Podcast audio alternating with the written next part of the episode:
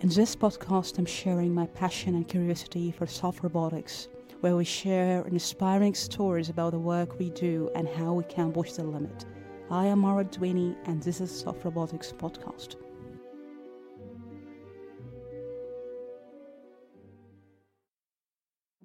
Support for this show comes from Science Robotics Journal.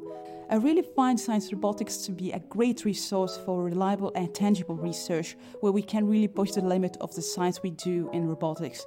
Great way to stay up to date with the published article is checking out the released monthly issue. All the links will be included in each episode description. We will also happen to have a regular conversation on the most published science robotic articles, where also you can contribute with your question and thoughts about the research. Thanks Science Robotics for sponsoring Soft Robotics podcast. So I'd like to give you first, uh, if you can introduce who you are or define yourself for our audience, maybe first time listening to you. so my name is Henry Hess. I'm a professor of biomedical engineering here at Columbia University in New York City. And I've been working on molecular robotics for the last 20 years. Uh, I'm Gadiel Saper. I'm a postdoc in Henry's lab. Um, I've been working in a variety of bio-based engineering for the for my PhD and postdoc, and got into robotics in my last project. Mm-hmm. Great. So first of all, congratulations for the science robotics paper. I think it's very interesting work, and I think it will be interesting to share more details with the audience. But I would like to ask you maybe uh, in the beginning, Henry, because I think in your expertise and uh, and designing, for example, artificial muscle. And I think in soft robotics, we ask the question how we can design something exactly have the same behavior as nature. So when you start to look for the molecular side, and I think that's another direction sometimes is maybe quite hard and not traditionally explored in soft robotics, like using material, uh, like smart material. If you can tell us the problem, what makes you fascinated to design this direction, for example, artificial muscle, using playing with molecules? What's something you think very could be rewarding to design something, maybe replicate what we have in nature? Yeah, I think the muscle is still sort of the inspiration for a lot of what everybody is doing, right? You have all these molecular motors arranged in a hierarchical manner, making beautiful ordered structures which are highly efficient and um, convert the the biological chemical fuels like glucose and ATP into mechanical work at high efficiency. And obviously, there are several paths trying to replicate that in technology. And the path we have taken is, and many of or some of our colleagues, is to take the biological molecules as sort of off the shelf building blocks and try to reassemble them into functional structures. And in particular, my Japanese colleagues, um, uh, Takahiro Nitta and Yuichi Hiratsuka, have recently had a beautiful paper in Nature Materials how they integrate, for example, kinesin motors, which is one particular motor protein used in the body, and microtubules, which are the structures they pull on or walk along on, into into hydrogels or gel-like materials which contract. Now, what we are doing is is a little bit more on maybe on the side of constructing devices rather than making materials, where we're looking often at what um, individual microtubules are doing or smaller ensembles of, of microtubules are doing when they are transported by these motor proteins. And our work in science robotics is sort of an outgrowth of that, where we put the motor proteins on a surface, have them propel a microtubule, which is which is a tubular structure assembled from a few thousand um, tubulin proteins, and it's a few micrometers long, maybe five micrometers long, and has a diameter of 25 nanometers. So it's this it's this tiny spaghetti or tiny worm which is being pushed across the surface by the motors, and that often serves as the core structure for what we would call molecular robots, molecular shuttles, or things like that, because it's it's motile and it can carry things and it can perform actions under our guidance and and a lot of the devices we build and principles engineering principles we try to explore are center on, on this structure. Mm-hmm. And what do you think maybe from this experience still maybe missing, maybe an understanding, or maybe to replicate something exactly or surpass what are the expectation with designing powerful artificial muscle? For example, you mentioned like engine car, and that's something I think is very interesting. What is maybe missing here? Well, I would say we still can't make assemble the building blocks in this intricate way as it's done in nature. So just putting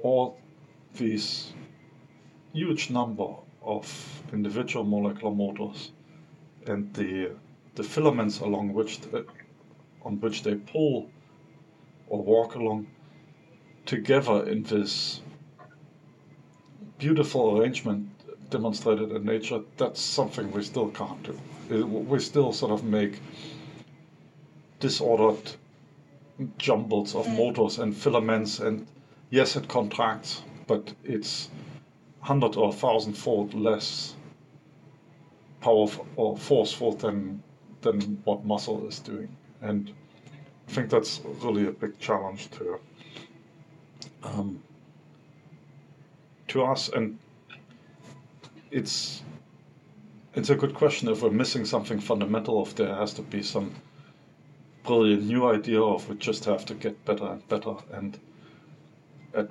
what we've already been trying to do, and there has been significant process over the last 20 years since I started working in this field, and but we're still far from recreating a muscle. Great. Before going to, I think the paper with Grella and speaking about the problem, but uh, maybe a quick question here about the beautiful arrangement. I think that's very interesting. You mean this kind of arrangement, and maybe we design in this ordered way. What do you mean about that? Can you elaborate more? What could be solution for that?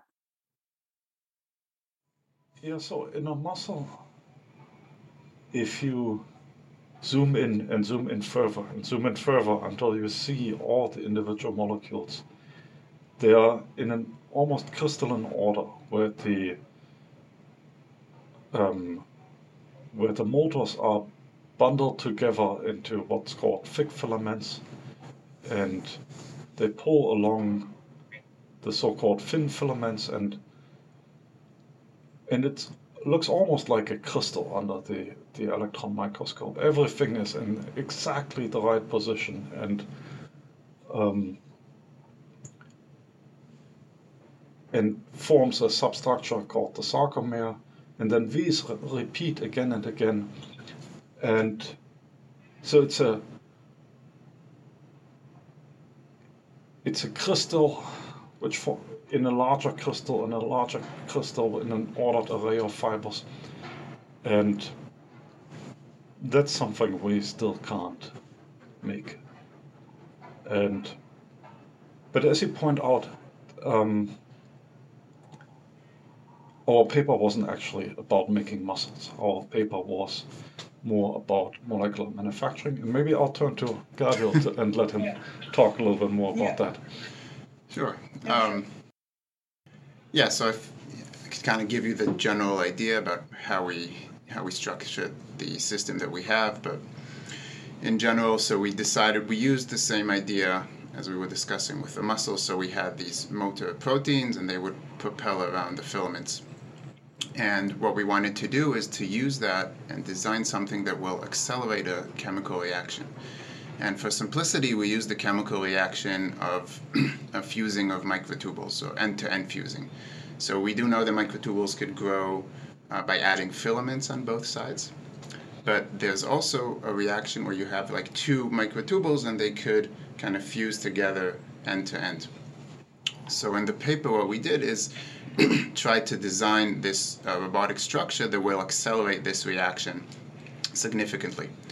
And in order to do that, we confined the microtubules together with the kinesin uh, motors within this circular structure. And the micro, the kinesin would propel the microtubules to the to the um, to the to the edge to the wall of the circular structure. What would happen then is all the microtubules would be moving along the wall in, a, in kind of the same direction or clockwise or counterclockwise. And that will basically allow a very high concentration of microtubules in that area and also allow them to be in the same direction. So if they're both in the same direction, it's more likely that they would meet and fuse together and we'd have this end-to-end reaction. So that's the set, setup that we designed and that accelerated the reaction about 20-fold compared to if they were just moving around on the surface without uh, being aligned by the wall. That's cool. Yeah. So I'm curious to ask you first of all, maybe about the application that makes sense. Maybe I think you I've mentioned that, but again, more detail. It could be application for that. Yeah. So uh, I could chime in, and Henry could add it. I guess. Um, so there are different ideas. So first of all, you could potentially use this to accelerate different chemical reactions um, or very specific chemical reactions. Or more generally, if you have some kind of nano factories where you want to design specific molecules, specific macro complex macromolecules, you could use these kind of compartments in a series, have one compartment after the other, and within each compartment you accelerate a specific reaction and to get a final product. So we're kind of within the space of nanomanufacturing, I think would be probably one of the key applications for something like this. Mm-hmm. Yeah, I think from the beginning of nanotechnology, this idea of molecular manufacturing that you could put together complex molecular structures in the same way as you put together a car, where it goes from one workstation to the next workstation to the next workstation, and things get added or removed in the same way as we do it at the macro scale was always sort of a dream. And and it's driven a little bit by thinking of about how technology is done at the macro scale. But that doesn't necessarily apply at the nano and molecular scale because we have things are moving around to the Brownian motion and thermal forces exist and reactions can happen spontaneously. And so exploring more how what it precisely mean, uh, what it, how that would actually work, like to have a say a conveyor belt at the nanoscale where a molecule is assembled little by little, is a very interesting topic scientifically because um, questions like, well, can we build this? How much energy are we going to lose to friction? Is it worth it? Is it? Can we make it efficient enough? Um, for which type of assembly processes is it a good idea, and for which type of assembly process is it a waste of time? And all these things are, I think, still out in the open.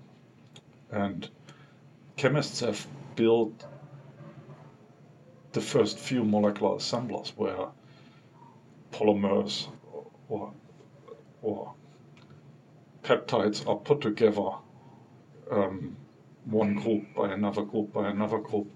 And that's very fascinating. And our work is, is sort of related to that space.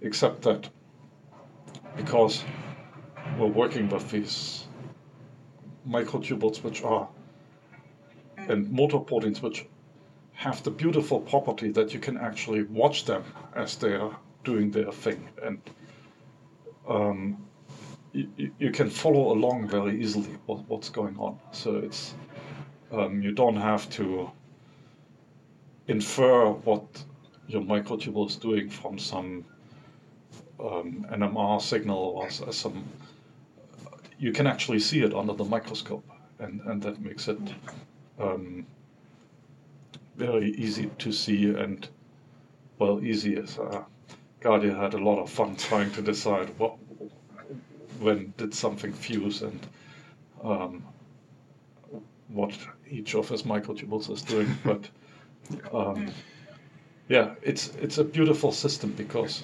you can follow along what's going on. Yeah. I'm curious to ask you, because I think in sort of robotics community, mostly working on larger scale, microscopic or this continuum level. When you go to this molecular level, I, I think it's what could be something like shifts the perspective of design. You try to, for this paper, accelerating the reaction and designing molecular machines. And what can be shifting the understanding from continuum level to molecular level? Is it something very challenging when you design system like in this scale? What is challenging here? Well, one of the challenges is that in a normal robot, you, you, you think sort of of sensing and actuation and and processing as separate things, right? You have your sensors, and then the information flows to your computer. The computer controls the then the actuator, and everything is nicely separated. At the molecular scales, many of the things are sort of mashed together. It's the the the information is acquired by your structure experiencing the environment in, in an almost tactile way, right? The, the microtubule experiences um, its physical environment by touching it, for example. And mm-hmm. then the the processing is done a bit in a sort of uh, in an embedded way. The the the, the computation happens by minimizing the free energy. Minimizing the energy, exactly, and then the um, yeah, and and so so there's not this neat distinction between the modular subgroups. It's it's all happening in a more integrated fashion, and then it sort of gets difficult to say. Well, at what point am I sensing? At what point am I computing? And at what point do, um, mm-hmm. is a signal sent to some actuator? And so so that's I think tricky. It's also always a challenge to sort of step away from the macroscopic intuition that if you if you pick something up and put it somewhere else, it stays there. At the molecular scale, it often diffuses around.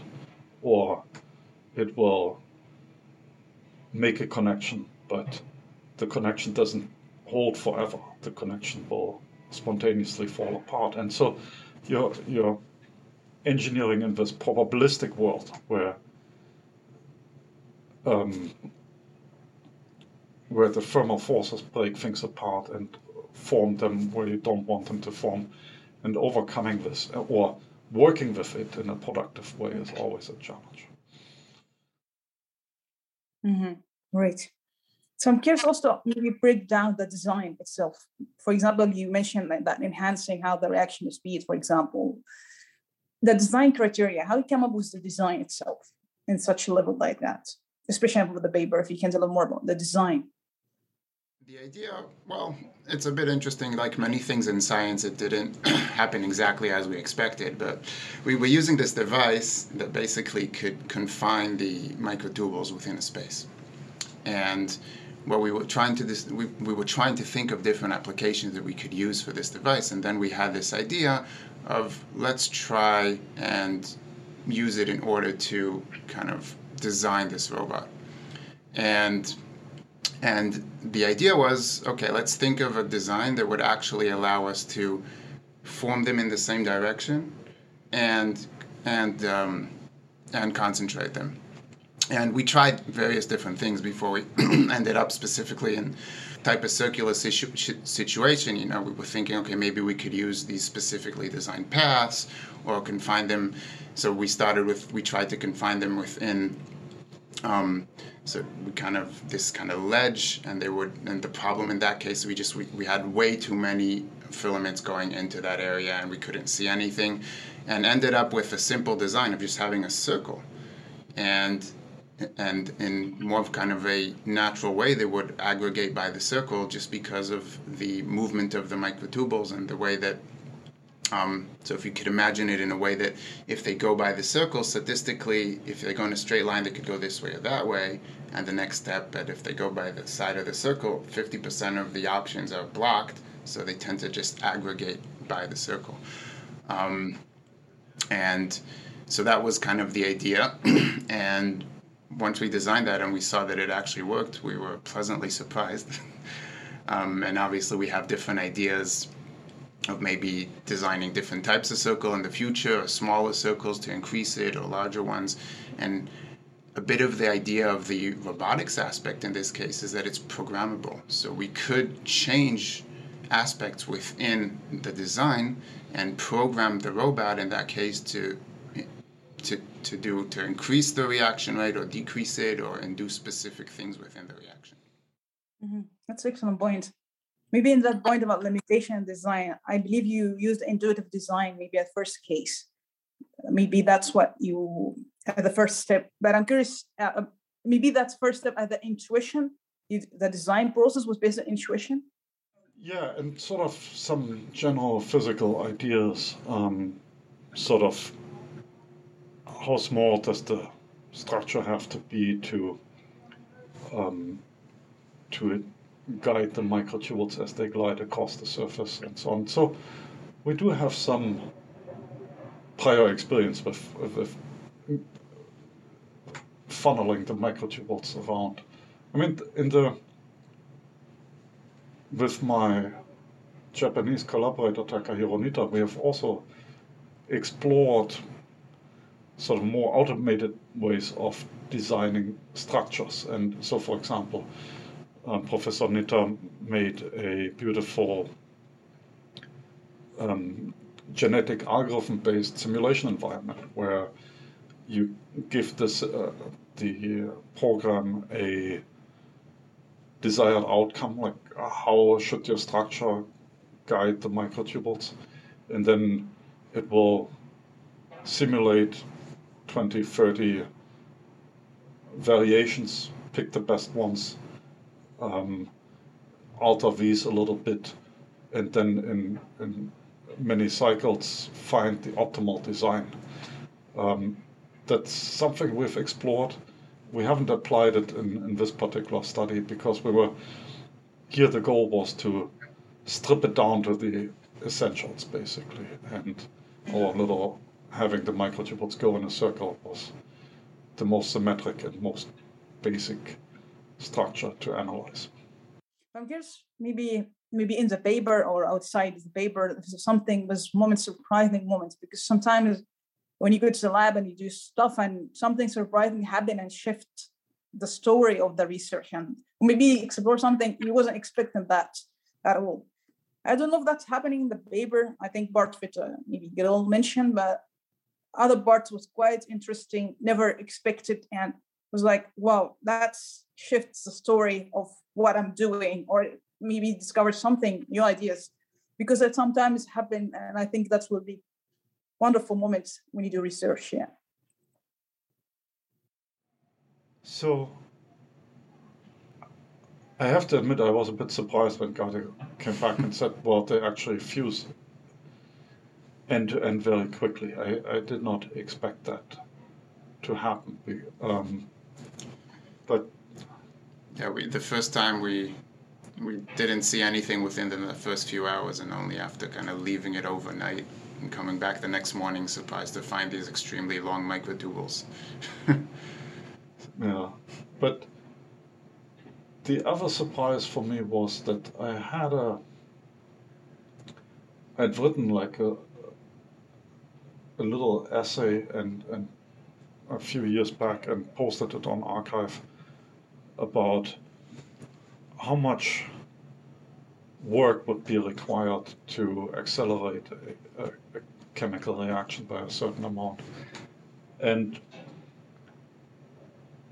in realizing that we could use Gadiel's experiments to exp- sort of match the theory to it um, was unexpected and made me quite happy. So that, that's the part where I'm most excited about the paper. That um,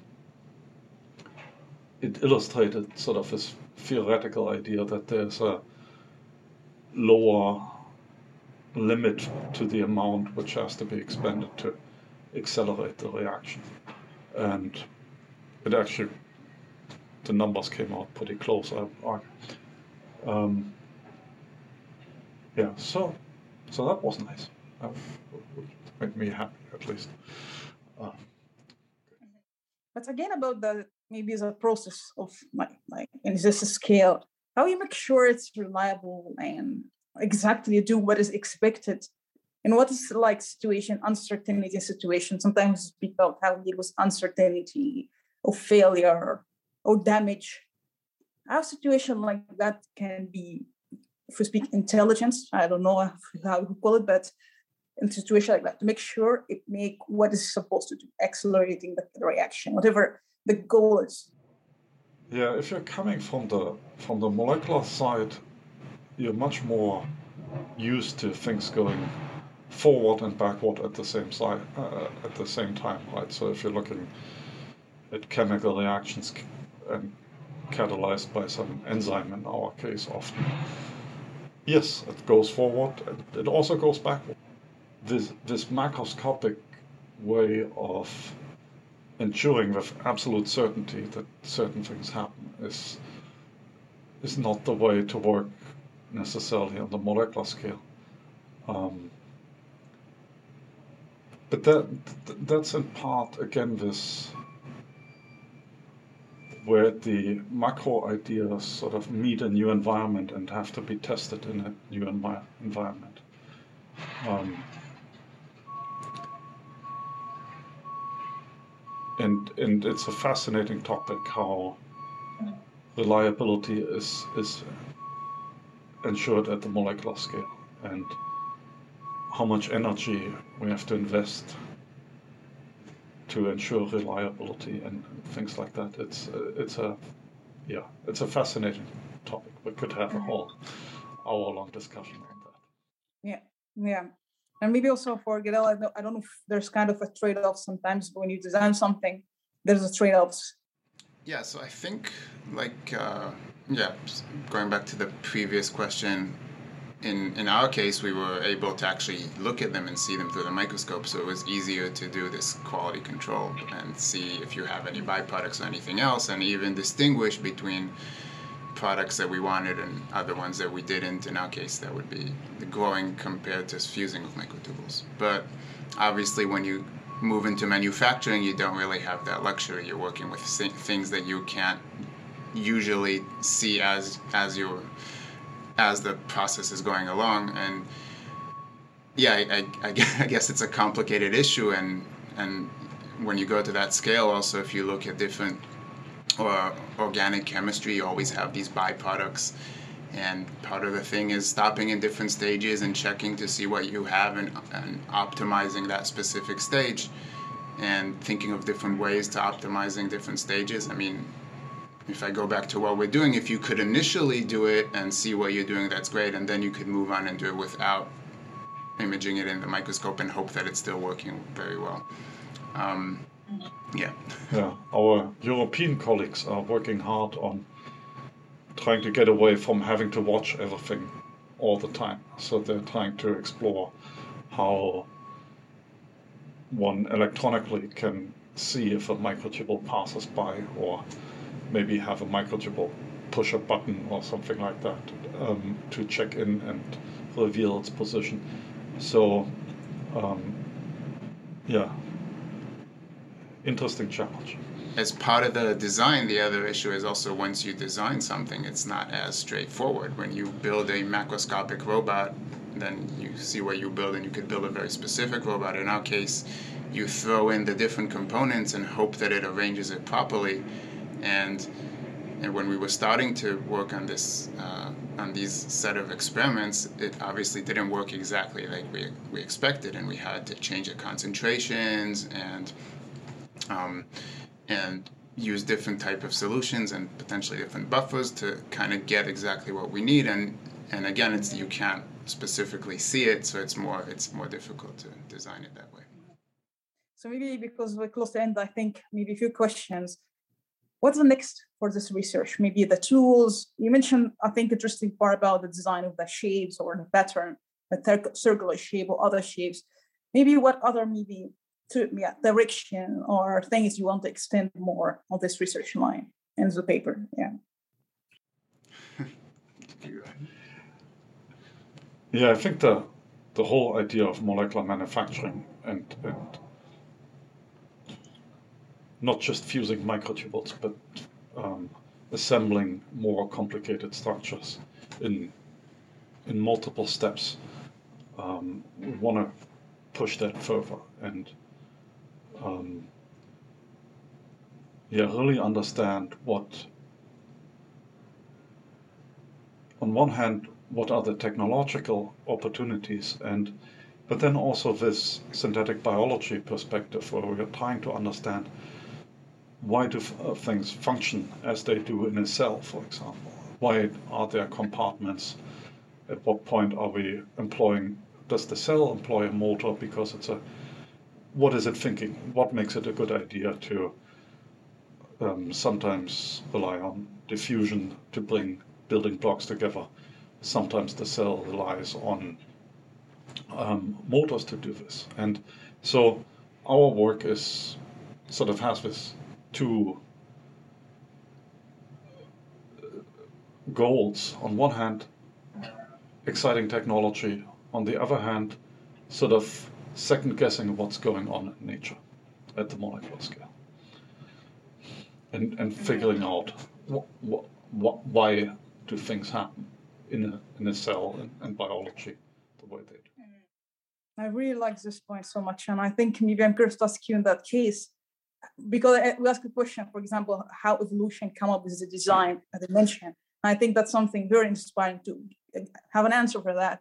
But do you think for you more uh, the part of modeling or theoretical part and the empirical work how do you see the correlation here because sometimes the modeling part and understand the mechanics or the physics is so challenging sometimes we have the result in an experiment but to explain it in a theory it's quite challenging and maybe rich scientifically yeah what I, what i really like about this field is that there, there's a very lively exchange between researchers at different institutions and in different countries. And so sometimes we model things for others, sometimes others model for us. And um, so we have a very close relationship with our colleagues in Japan and Europe and uh, China now and other places, Canada.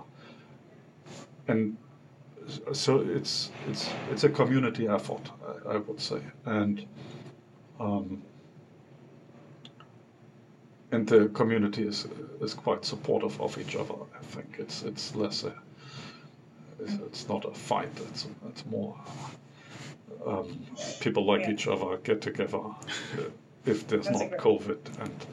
Um, try to move the whole project forward, and sometimes it goes into unexpected directions. So, um, in Japan, the, the recent focus was on building artificial muscles. In Europe, the recent focus was on building computers using these um, microtubules as agents which are making decisions and solving mathematical problems. And so it's going to stay exciting, I think. Maybe uh, for you um, the part of designing meaningful shapes or different shape how do you see that maybe in, in computational side? Are you, are you interested in something like that? To design different shape that rather than in the paper for example circle one yeah we are i mean, definitely. Um, again, we will probably we'll probably go back and to our existing collaboration of Professor Nitta at Gifu University and build on on that. And then at the same time, it's always a challenge. Well, one has to build what one designs, and so the mm-hmm. microfabrication aspect can can be challenging. Um, so we have to work on on the implementation side. Um, but yeah. Also, going back to the beginning of the conversation, kind of getting back into working on the artificial muscle using. Yeah. So that's that could be exciting with some new ideas to move it from a two-dimensional to a three-dimensional structure. Mm-hmm. Maybe a question here: Do you think this approach compared to other approach? Do you think that's maybe the right path for towards replicating exact nature? Because there's different. There's no one answer for that. But do you think maybe that's the accurate approach to replicate exactly how nature work for artificial muscle? Do you think we have to focus on that direction more? Well, yeah, obviously, we're very much hoping that we're gonna come out as uh, come in first, right, and the, in the different yeah. approaches, right? In in a way,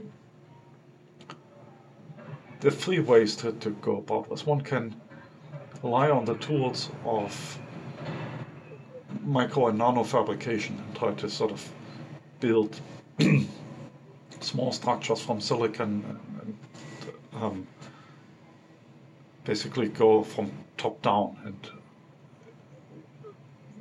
make it assembled like microchips in a way. And then on the other hand, there's this push to to build molecular machines and nanofactories and so on using the tools of chemistry. And that has been recognized by a Nobel Prize in 2016. And where chemists have built molecular motors from, from small molecules. But as, as the structures get, get more complicated, that gets very challenging also very quickly. And we're sort of coming from this biology side and try to um, exploit what nature gives us. And and these three approaches are somewhat in competition, and I couldn't tell you which one is going to come out ahead in the end. But we'll we'll try our way and push it as far as we can and see where we end up. I think. Great. Yeah. Maybe a quick question for Gadiel, if you'd like to answer what could be the most maybe enjoyable part on the paper and the least enjoyable part? Um, so, yeah, I think the most, the, I'll start with the least enjoyable and, and then a more positive note. so, the least enjoyable was probably trying to distinguish um, when analyzing the results between the very similar kind of which ones are fused and which ones are not at this very high concentration. Uh, so that was a bit of tedious work, and that was probably less enjoyable. But uh, overall, uh, doing the experiments themselves and uh, kind of putting all the results together was definitely one, probably a lot of fun, and especially kind of seeing that it actually that it worked the way that we intended it to work. Um, and eventually also trying to understand like the physics behind it and the uh, what what were the forces that made it work in the way that it did. That was probably the most enjoyable. So maybe two questions. First one, maybe the for Henry. How do you deal with doubt in research? Do you, do you feel sometimes doubt in research? Doubt. There's always my my PhD advisor once said to me, Henry, there's always doubt. Uh, just put it aside. Yeah. Well, the doubt is for the weekend, right? The doubt is for Saturday, and then uh, by the time you get back, um, it's time to try again. Um, Yeah, okay. That, so I don't know if you would like to add something about doubt and maybe in the paper. always in different stages you have doubt about what you see and if, but once you once you have enough evidence then you get confident in that and and uh, I think most of the doubt goes away. Um, like anything in science the more evidence you have the less doubt you have. I always believe it when when it matches my theory. So. So I don't know if you have maybe maybe advice maybe given to you as a life is changing and yeah maybe in the career yeah for you i'm getting you'd like to answer that yeah.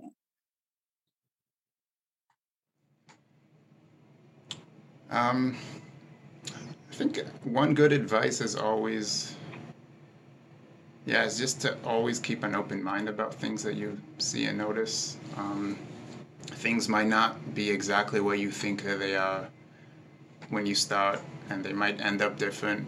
And look at things, try to kind of see interesting aspects, and if something comes out weird, don't throw it away and say, okay, let's start a new experiment. But sometimes kind of take a look, and maybe you'd get something interesting out of the weird results that you just had.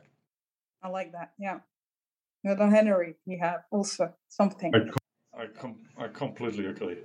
You got to yeah. work with what nature gives you, like what the experiment hands you, and see what it needs.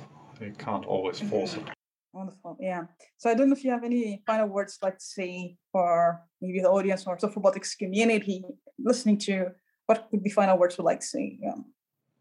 Well, my final word is I think it's it's a fascinating field where chemistry and engineering and computer science meet and, and physics and it all comes together and uh, one has many opportunities to sort of think in different directions and I would encourage everyone to join us. Thank you. And Gadiel, if you have any final words you'd like to say, yeah. Um, Yeah, so I'd have to have to agree with Henry about the field. It's a very interesting field, yeah. and I personally I, I I enjoy kind of looking at the when when you don't work in a specific area, but where you combine your different skills and different uh, knowledge from different fields to bring it in together into kind of one project. And you know you're working in this case with robotics and biology and and bringing it together is quite interesting. And yeah I, I also hope that more people join the field and we could help advance it. And maybe win the race to build the artificial muscle muscle from you know, our approach good plan yeah so thank you once again and congratulations for this research. And I, I think it's very exciting research uh, line. So thank you once again for being here. I really appreciate it. Thanks a lot. For having thank us, Marva. Thank you. Thank Have you. a good day.